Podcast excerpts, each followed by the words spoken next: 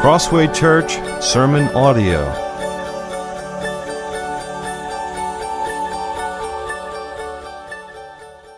And if everyone would turn in their Bibles to Psalm chapter 2, and then right before we, um, Psalm 2, if you go to the middle of your Bible, you'll pretty much hit the Psalms, and then just go to the beginning to chapter 2. Um, right before we have our sermon, uh, let me pray again. We want to pray for Sam Ovalle. I believe, I believe Sam has his surgery this coming Friday, unless anything's changed, but that was the plan. So we want to pray for Sam. Uh, pretty significant, excuse me, very significant surgery. Most of you probably already know um, about his cancer, and so uh, we're going to pray for him.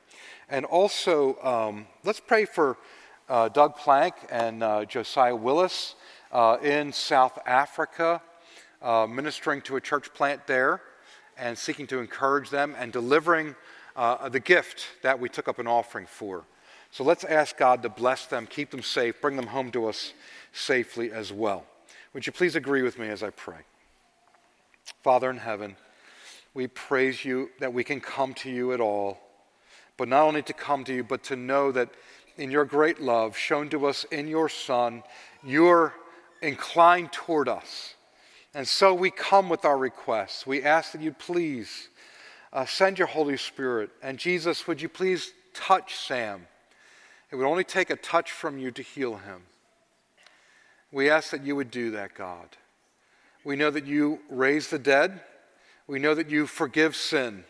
We know that nothing is too hard for you. And so we ask for your healing touch. We trust you, Lord. We know that you'll always do what's best for your people. Even when we don't understand it, you've got our best interest at heart, and you bring yourself glory through us always. Uh, we also ask that you would strengthen and help and keep safe Doug and Josiah. Please make them effective in ministry. Please bless the church there through them, uh, communicating to that church our love for them, our support of them. And send your spirit to stir up that church today and in the days to come. Please bless Doug and Josiah. And please bring them back safe and sound to us at the end of this trip. And please bless our morning together. We ask in Jesus' name. Amen. Amen. Do you remember the story of Jesus and his mock trial? It was a kangaroo court. He was innocent, but they kept him in custody till they could, they, till they could drum up some false charges and get all the power brokers to align to bring about their purposes, the conviction, and then the execution, and they crucify him. Now, in part of that story, Jesus is questioned alone by one of those power brokers, by Pontius Pilate. Pilate is a pragmatist. Jesus is popular with crowds, but the elite want him dead. How can Pilate now make everyone happy with these two huge, strong agendas in front of him? He questions Jesus. Maybe, maybe he's stalling. Maybe he's trying to find a compromise to go forward with. But Jesus says nothing. He gives no answer, which must have been puzzling and somewhat irritating. And so we get this exchange in John chapter 19. So Pilate said to him, You will not speak to me? Do you not know that I have authority to release you? an authority to crucify you? Jesus answered him, You would have no authority over me at all unless it had been given you from above. Now that is a gutsy answer. That's an answer from someone who's extremely confident. He knows he's staring death in the face, and not just death but the most excruciating death that ancient humanity could figure out how to deal out. He knows it. But he tells the truth. The power dynamics, if we're looking at that from a human perspective, the power dyna- dynamics look like it's only a one way street. Pilate has the power, Jesus has none. But reality requires more piercing sight. There's a reason that Pilate has authority, and it's not for the reasons that he thinks. It's not just because Caesar delegated it to him. And it's not just because Rome happened to have military might at the time. Pilate has temporary authority over Jesus because God ordained it and gave it to him. Pilate, therefore, Jesus is saying, Pilate should be very careful. He should wield the authority granted to him by God. He should do it faithfully as a steward who is well aware that the powers that he possesses are not his own and do not solely come to him through human means. The powers that he has are ultimately for the glory of God, and that's how he ought to steward those powers. Pilate fails miserably. What Pilate did not understand and did not want to understand was that a greater power was before him, a greater authority, a greater royal. And in the grace of God, Pilate's failure was about to establish this, this king as supreme for all ages. Here's what Pilate should have done. Here's what all rulers should do. And here's what you and I must do. And so, as I roll out this proposal, ask yourself Am I doing this?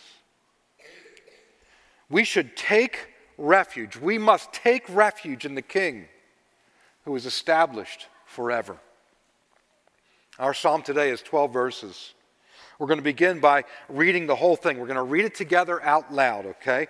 Because it's short enough and, and there's um, wonders and powers in the Word of God where God reveals Himself. So we'll read it out loud. We'd like to do that when we can together. We're going to read it in the ESV.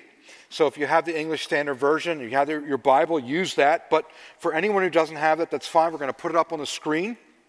And as we read, as we read this, see if you can find a need for a refuge. I'm, I'm asserting that we, we need to take refuge. See if you can find a need for that refuge. Why do we need to take refuge? Let's read the psalm out loud Psalm chapter 2. Why do the nations rage and the peoples plot in vain? The kings of the earth set themselves, and the rulers take counsel together against the Lord and against his anointed, saying, Let us burst their bonds apart and cast away their cords from us. He who sits in the heavens laughs. The Lord holds them in derision.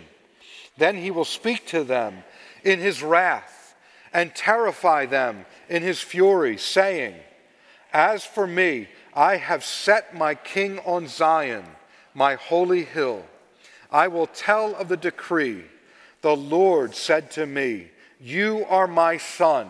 Today I have begotten you. Ask of me, and I will make the nations your heritage, and the ends of the earth your possession. You shall break them with a rod of iron and dash them in pieces like a potter's vessel.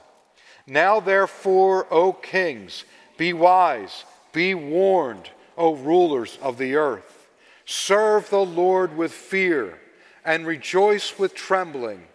Kiss the Son, lest he be angry and you perish in the way. For his wrath is quickly kindled. Blessed are all who take refuge in him. Blessed are all who take refuge in him. Weighty words. And again, they compel us to take refuge in the King who is established forever. We're going to take the psalm in two parts. Here is the first part.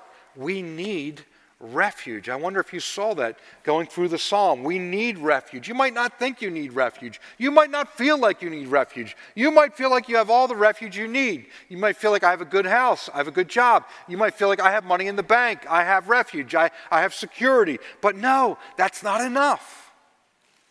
We need refuge. And we all know at some level that we're not guaranteed a long, healthy, safe lifespan. Humanity has tried to make life like that. And as a race, I think we've made some strides, but risk still remains. And the truth is, life is far more dangerous than we sometimes realize. And as Americans, most of us have been sheltered, thankfully, from some of the worst characteristics of the human race, the fallen human race. But even that seems like it's changing now. We hope not, but it seems like it's changing now. We need, we need refuge from the danger that we may see as God's people. And more importantly, we need refuge from the threats that this psalm reveals. I see two threats. First of all, we need refuge from the rebels. Who are the rebels in the text? This may surprise us a bit, so let's think it through. The psalm is speaking from the point of view of ancient Israel. Israel was the old covenant people of God. God made a covenant with them. Before he sent Jesus to make the new covenant, God made a covenant with them.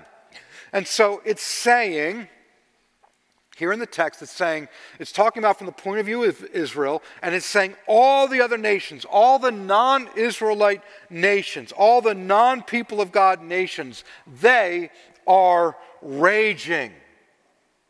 They're raging. And so the rebels in this text are all the peoples of the world arranged in their countries except for God's people. In other words, all the world. In other words, all humanity is raging against God. Not only are they raging, but they're plotting, the scripture says. The, that word for plotting that's used here is the same that's used in Psalm 1 for meditate. His delight is in the law of the Lord, and on his law he meditates day and night. Remember, we talked about that, and we said if you're if you're thinking about God's word, you, if you start talking to yourself, you're not crazy. It's okay. You're just you're meditating. It's how you do it. You might be mumbling to yourself about the greatness of God. You're working something out from God's word. Uh, if you're if you're mumbling about the squirrels in the backyard, you might be crazy. But if you're mumbling about God's word, you might just be meditating. Well, that word is the same one that's translated here as plot, in some translations as conspire. In other words, the, the nations that are against God, all the peoples of the world, they're, they're thinking deeply about. They're thinking hard. They're muttering to themselves about their plans. I can't believe this. We have to get we have to get over this. We got to we have to throw off these shackles. I can't believe these people that try to put these shackles on, but to throw them off. What can we do? What can we do? Okay, well, let me think that through. There's ways I can, I, there's something I can do about this. And they're conspiring, and they're thinking, and they're plotting, and they're meditating on their plans. Well, who are they raging against? The scripture tells us that the kings of the earth set themselves and the rulers take counsel together against the Lord. Oh, that's who they're plotting against.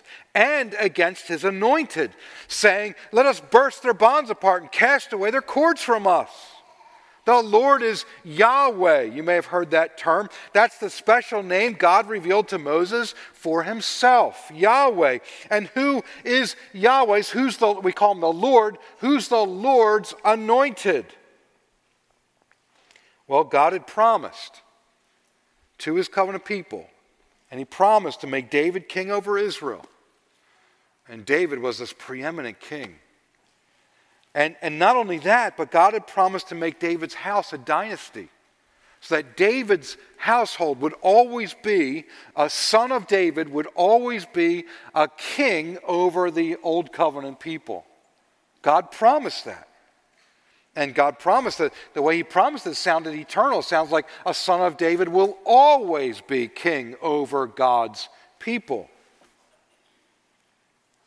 And so, the peoples of the earth, the, the, the rebels are raging against, against God and against his king.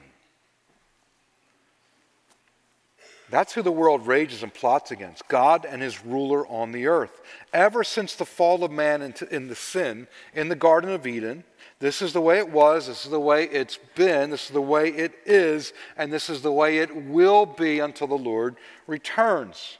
Well, what does their rage look like? Think about this. What does their rage look like? Not just on the surface, but, but beneath the surface. This is amazing what the psalm reveals to us. It reveals to us what the raging looks like. You can see it up there on the screen. Let us burst their bonds apart and cast away their cords from us. We don't want God and we don't want the, the Lord's anointed on earth to restrain us in any way, to say, here's what's right and you must do this. We want to cast that off, we want to break it, want to do our own thing, want to be our own God. We'll do it our way. We will define reality. And that impulse, if we're honest, is not only in the kings of the world, but it's, it's in the hearts of man. So then, in the time of Israel, in the time of the kings of Israel, this raging would have looked like many things, but especially like direct military action against the nation of Israel. They did not want Israel to actually rule over them or to hold sway. Burst those bonds and cast away those cords. But this raging still takes shape today, and it looks like a rejection of the reality of God. Think about this. Think about how we're seeing this today. Think about how we see it in the world. It looks like a rejection of the revelation of God, the reality of God, the revelation of God from His Word. It looks like a rejection of any accountability to God. That's how the nations rage. The nations continually, actively work to spin the realities of God away from their hearts and minds, to erase them, to push them off. So when God's people hold up the truth, for instance, that life is a gift, we say life is a gift. The world says no. Abortion is about women's rights and compassion to people in difficult circumstances. That's what abortion is. It's not about life, it's about this other thing. You see the spin? And so, at the very place where life is created, where human life, the image of God, is cultivated, they bring death. But they do it with this spin on reality.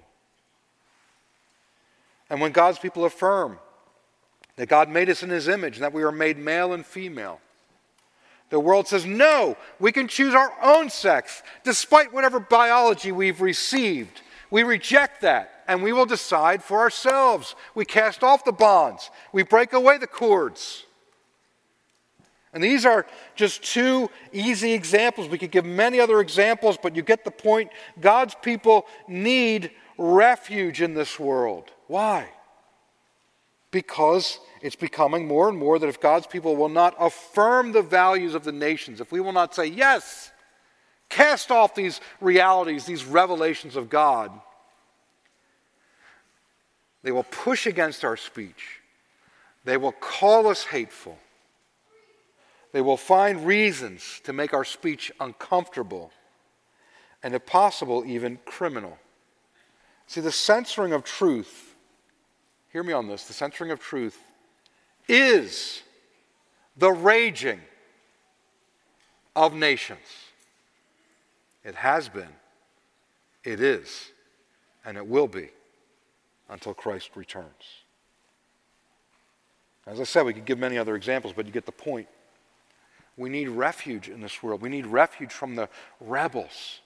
But there is a second and much bigger danger that we face that need of refuge from.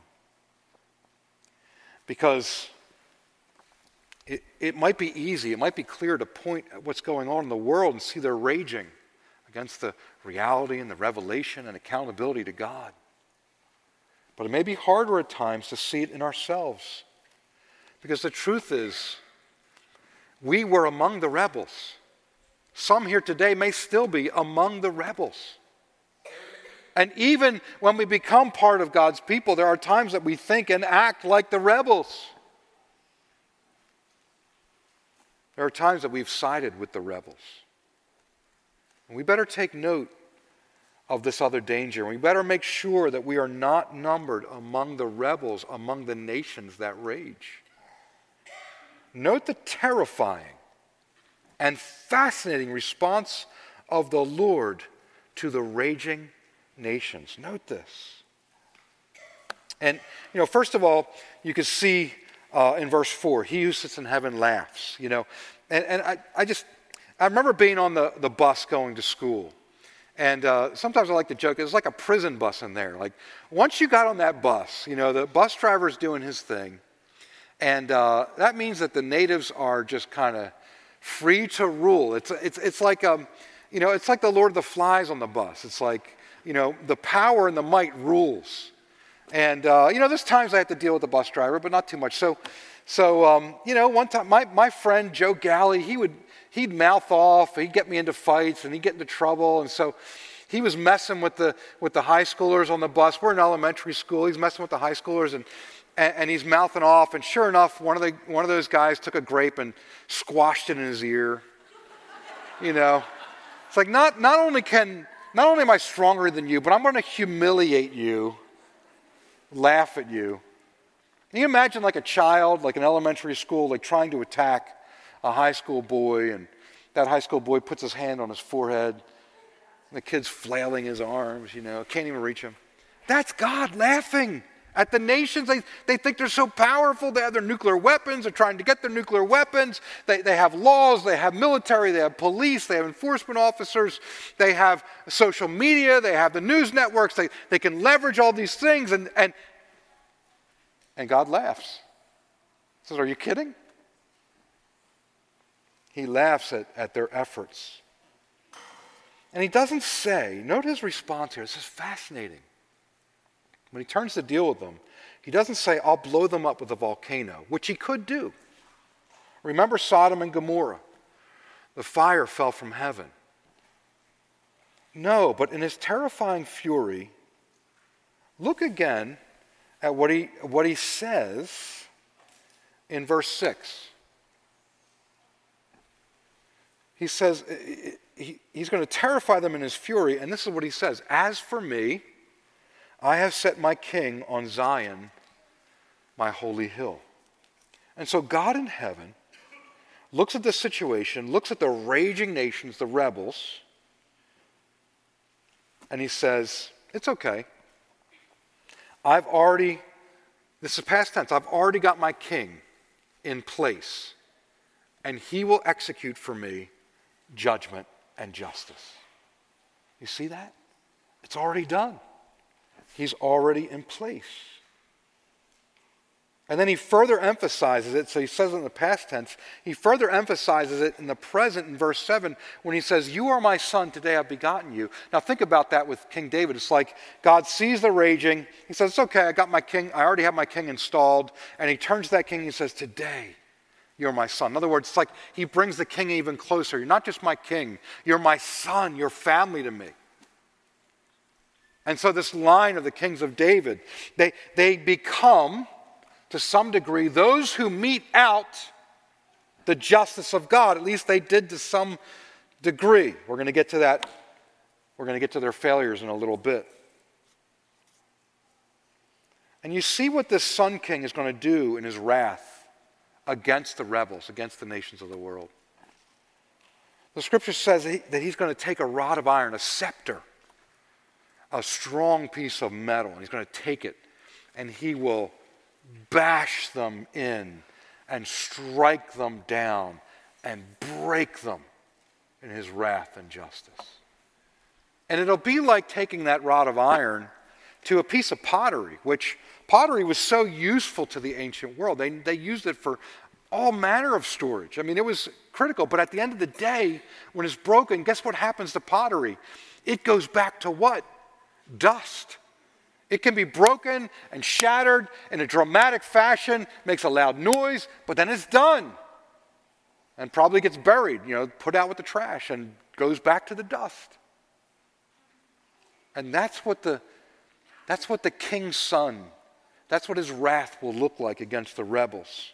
And because of their their potential great and powerful wrath, the king in heaven, God over all, and the Son King on the earth.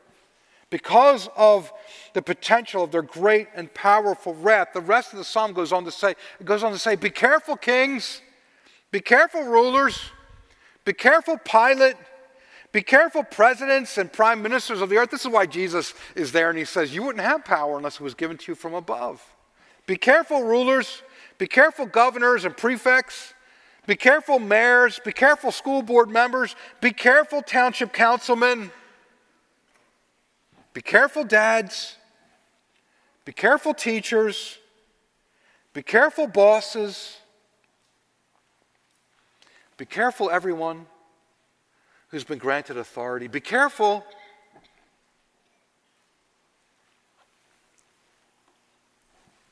Instead of raging and rebelling, you should kiss the Son, the Son King. You should bow to him. Think of have you ever seen a video of people kissing the Pope's ring? Uh, I'm not advocating, I find it incredibly strange. And um, once in a while, to mess with me, my dad would say, Kiss my ring. Just to get me to, well, to irritate me. Which, by the way, he didn't have a ring. And he's probably referencing more the Godfather than the Pope. But you get the idea. Kiss my ring. You see, we're all sinners. And, and, this should be our attitude toward God, the King in heaven, and his, his Son. It should be worship and deferral. And it shouldn't be a heart that's, that you can imagine someone having to kiss the ring, but in their heart, hating it. That shouldn't be us. That might be the rebels in the world, but that shouldn't be us. We should find that hand the most lovely. We should find it as the saving hand, the hand that saved us. And we should go and we should kiss the King, kiss the Son. Say, I'm yours. I worship you. I belong to you. This is what we should be. We should recognize we're sinners. We don't deserve his condescension. And you know what? We're part of the nations of this earth. We're part of, of the rebels until we become a part of God's new covenant people in Christ until we become part of the church. You see, we need refuge from the rebels as God's people. We also need refuge from the Son, who's going to mete out the wrath of God. And we better go and be careful and kiss the Son. Take refuge in the King who's established forever. We can see from Psalm 2 that everyone needs shelter.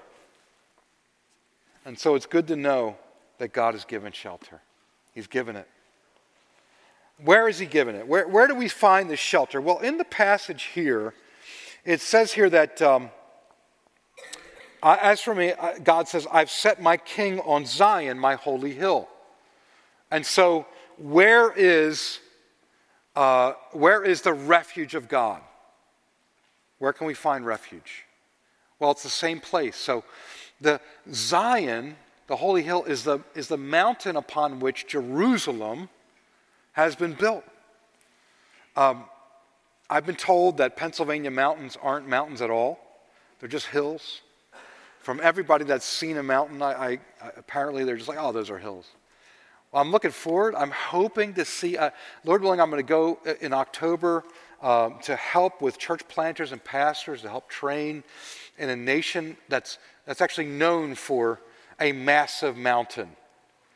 And uh, maybe I'll take a jog up that mountain for half a day or so. They say some people die on that mountain. I probably won't do that. But um, I, I hope to see it. I don't know that I'll see it, but I hope to see it. And the, the point of the idea of a mountain, right, is it's, it's momentous, it's, it's immovable. It, it's the kind of thing that you, you don't even think about moving. That's why Jesus uses it as an illustration of, of, of what faith can do move a mountain. But when you think of a mountain, I mean, it's established, it's as firm as the earth.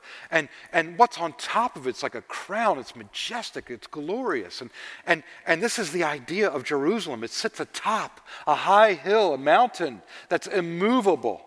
And people go up that mountain to see the Son King and they worship there. And so the idea of the mount in Jerusalem is it's yes, it's a physical location, but it has these spiritual implications. It's, it's, it's much more than just a physical place. It's the place where God puts his presence, and it's a place where, where God's strength emanates from, where his ruler rules from, where righteousness is supposed to, to reside. And so it's given the name Zion, this idea of this eternal, glorious uh, kingdom. And so that's the that's where we find the refuge, the strength. But how? How is God going to give refuge? How's that refuge going to come? Well, when the kings of Israel were strong, and they did rule over other lands, and they were righteous. In those times, that was a refuge for all of God's true people, because the king would rule righteously to some degree. But the truth is, the historical truth is, the kings of Israel never really had that much clout. David did some, Solomon had some, a few of their sons beyond them had some, but it was never that great. I mean, it wasn't even like the Greeks, it wasn't like the Romans. It wasn't even like the, the Babylonians or the Assyrians that would come. It wasn't like the British. And it's not like America today. They never really had that much clout. And the truth is, they failed. They failed righteousness. And a lot of times they ruled not only unjustly, but, un, but unrighteously. They, sometimes they even ruled wickedly.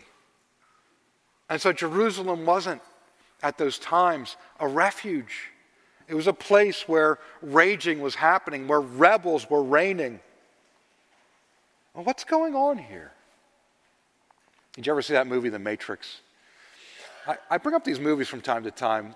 I think like I'm this cool, edgy pastor, talk about movies. It's like The Matrix came out, what is that? I don't know, 20 some years ago. Every time I do this, I age myself, but hopefully it'll be useful to some degree. The very things that the bad guys do in The Matrix end up empowering the good guy to save others. And there's something like that going on here, although at a far greater scale and a true scale.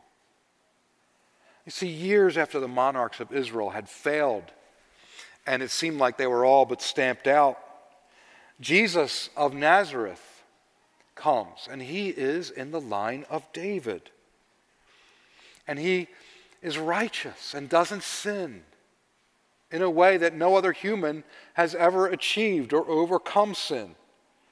And he goes up to Jerusalem and he's imprisoned, taken into court. He's tormented, tortured. He's brought outside the city, still up on the mount. And he's crucified and executed. And in that, and then, he, then he's resurrected. But what they do to him there, when his blood drips on the ground of the holy hill, and then when he is raised again, it is here that he is coronated. That he is, today you have become my son. Because we know that Jesus is the God man he has two natures. He is, he's the Son of God and he's, he's a human. And the, so the Son of God, the second person of the Trinity, adds to himself a human nature. Now, just think about that. That can seem like a step down, right? He's God. But he takes on a human nature. Why does he do that? So that he can become the king over all. And on that mountain, he's coronated and becomes king over the human race, king over the entire earth. In this work, where he dies and is raised, the Son destroys death through his resurrection. He defeats sin by never sinning, by never disobeying his Father, by always being obedient to the point of death, to the end of his days. He defeats sin so that we have hope, that we can overcome sin.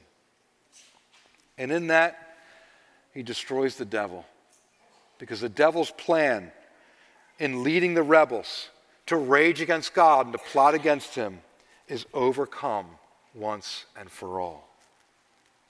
The Son destroys death and destroys, defeats sin and destroys the devil. God says, As for me, I have set my king. I've set him up in Zion on my holy hill. This is the eternal Son King, the Son of David, who will forever be established on the holy mountain. Think of that imagery again. Think of that mountain. Think of a, a, city shining on top of it. Think of a king on his throne forever established. It's not what, it's not what Jerusalem looks like now. It's the new Jerusalem to come, being prepared for the end time when Jesus will return and it will come out of heaven and forever. It will shine his glory forth. That is the conquering, eternal Son King established forever. And so, what does that refuge protect us from? Well, if we belong to that Son King, we know that he wins, he doesn't lose. And it may look like it did with Pilate that the power brokering only goes one direction. Pilate's in charge, he makes the call, he calls the shots, he gives the thumb up or down. You either live or you're crucified. What's it going to be? It's in Pilate's hands. But the deeper, greater reality that we can see the power is actually going the other way. Jesus is in charge and he will receive his coronation through what Pilate providentially decides. And he will be raised up forever. And so Pilate should be careful. All these rebels against God should be careful. Think for a moment about Stephen, the deacon. He's another amazing example. He's, he's proclaiming Christ to people that have already killed Jesus.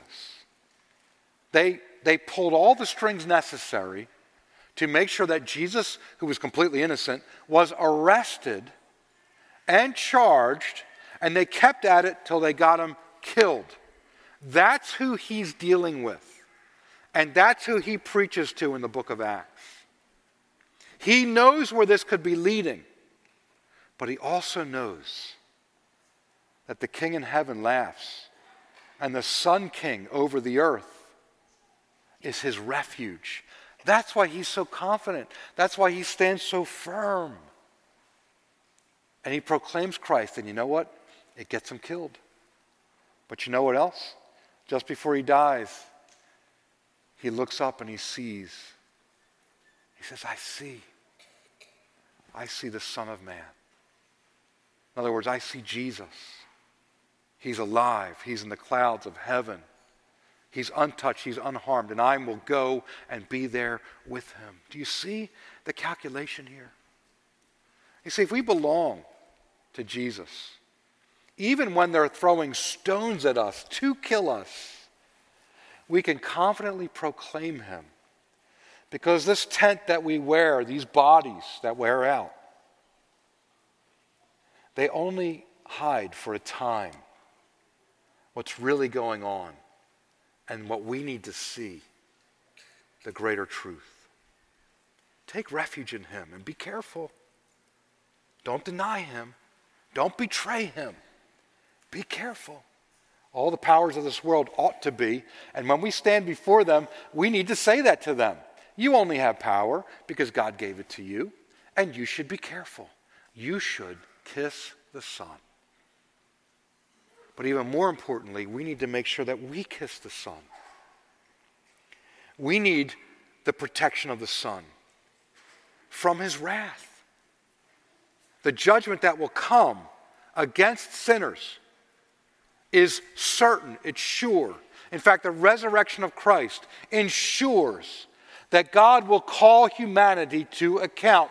All of mankind will stand before him. And in that day, there better be a Savior that we have. Someone to step in and say, No, his sins, her sins, they're forgiven. I've forgiven that. It's covered. Do not hold them to account because I have already been held, held to account by my death on the cross. And my resurrection, my life belongs to them now. And they have life in me forever. Do you have that? Do you have that refuge in Christ Jesus in the in the Son King who reigns even now and reigns forever. We will see coming on the clouds of glory, and we will see on the throne of the New Jerusalem, and his light will shine forth and light our days forever. Do you take refuge in, in him? Have you been careful? Have you kissed the Son? Do you bow before him? He's the only one that can save you from his wrath that will come justly in the end. Take refuge in the King who is established forever. I want to ask Joel to come, and we're going to sing a song in closing. But as we go to close, I want to ask everyone to consider first, for all the Christians who are here, brothers and sisters, do we have that proper worshipful demeanor to the Son King? You know, have we made him too much of a buddy?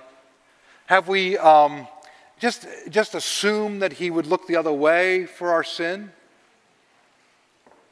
Or do we really understand who we're dealing with here? This is the King on high, the Son of God,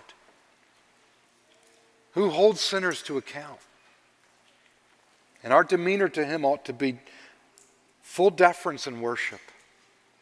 When we ascend his mountain and go to see him, like now when we come and gather together and we're in his presence. Are we broken and humble before Him so that He can exalt us in righteousness? Maybe today's a day to repent. Maybe today's a day to share how you need to repent, to confess sin, to know His grace. He gives it. He gives it fully. He gives it freely in the cross. Let me speak to the unbeliever here for those who have not yet trusted Christ Jesus, do you understand that there's a ruler who will call all to account?